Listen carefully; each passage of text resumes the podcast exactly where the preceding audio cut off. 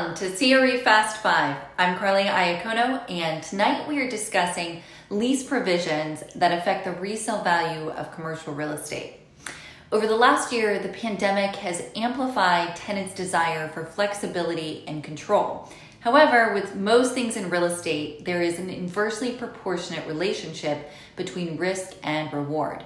So, any lease clause that translates into future uncertainty or has a potential downside for the property owner will likely lead to a lower valuation for that investment. So, tonight we're going to run through a few considerations to be mindful of that will affect the value of your property. The first and likely the most obvious is the lease term. Longer leases typically equate to higher values. One notable change that we saw over the last year was the shortening of base terms on new leases. For example, tenants that would previously have agreed to a 20 year base plus options may now only be offering a 10 or a 15 year firm term. This seems to be relatively universal against the along the different categories, but it really is coming back to less stability for the property owner because the risk of tenant rollover comes sooner and the financing options may be more limited with a shorter lease in place. It's also important to think about your exit strategy when evaluating your base term. A net lease investment with five years remaining will not command the same price as an asset with 15 years remaining, all other factors being equal. The second thing to watch for are assignment clauses. I'm seeing more and more leases with very broad assignment clause language, especially in non corporate deals. If your lease allows for assignment, you need benchmarks spelled out that the assignee must meet to qualify.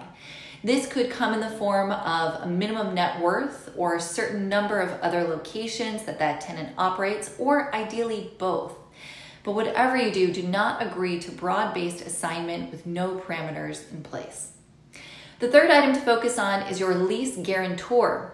Over the last year, I've seen guarantee language weaken a bit as well. If there's a separate entity guaranteeing the lease, guaranteeing the lease, be very clear on how long that guarantee is in place for and under what conditions it can be absolved. Also, try to get as much transparency as possible into what is really behind the entity, whether it be it personal guarantee, franchisee, or even corporate.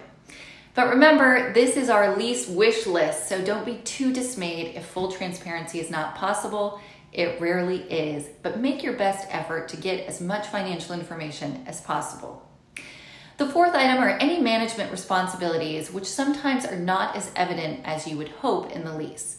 In a triple net lease, the tenant pays taxes, maintenance, and insurance, but who covers capital expenditures like roof, structure, or HVAC repairs, parking lot, etc.? Are there any other carve outs that are to the tenant's obligations that fall to the landlord? I would take this a step further in light of COVID, especially in a multi tenant property, and look at how common area maintenance is handled and if there are any caps. For example, if maintenance costs are increased due to new required cleaning protocols and supplies such as hand sanitizer, will the tenant be covering that additional cost or the landlord?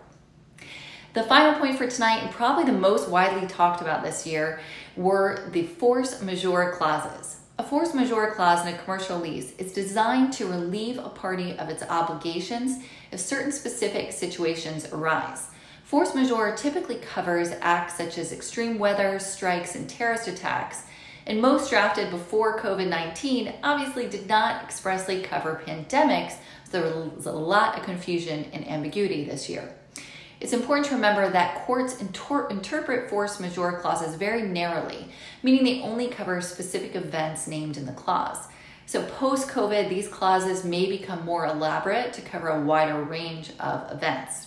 From the landlord's perspective, the language should be clear into what, if any, situations excuse a tenant's obligation to pay rent.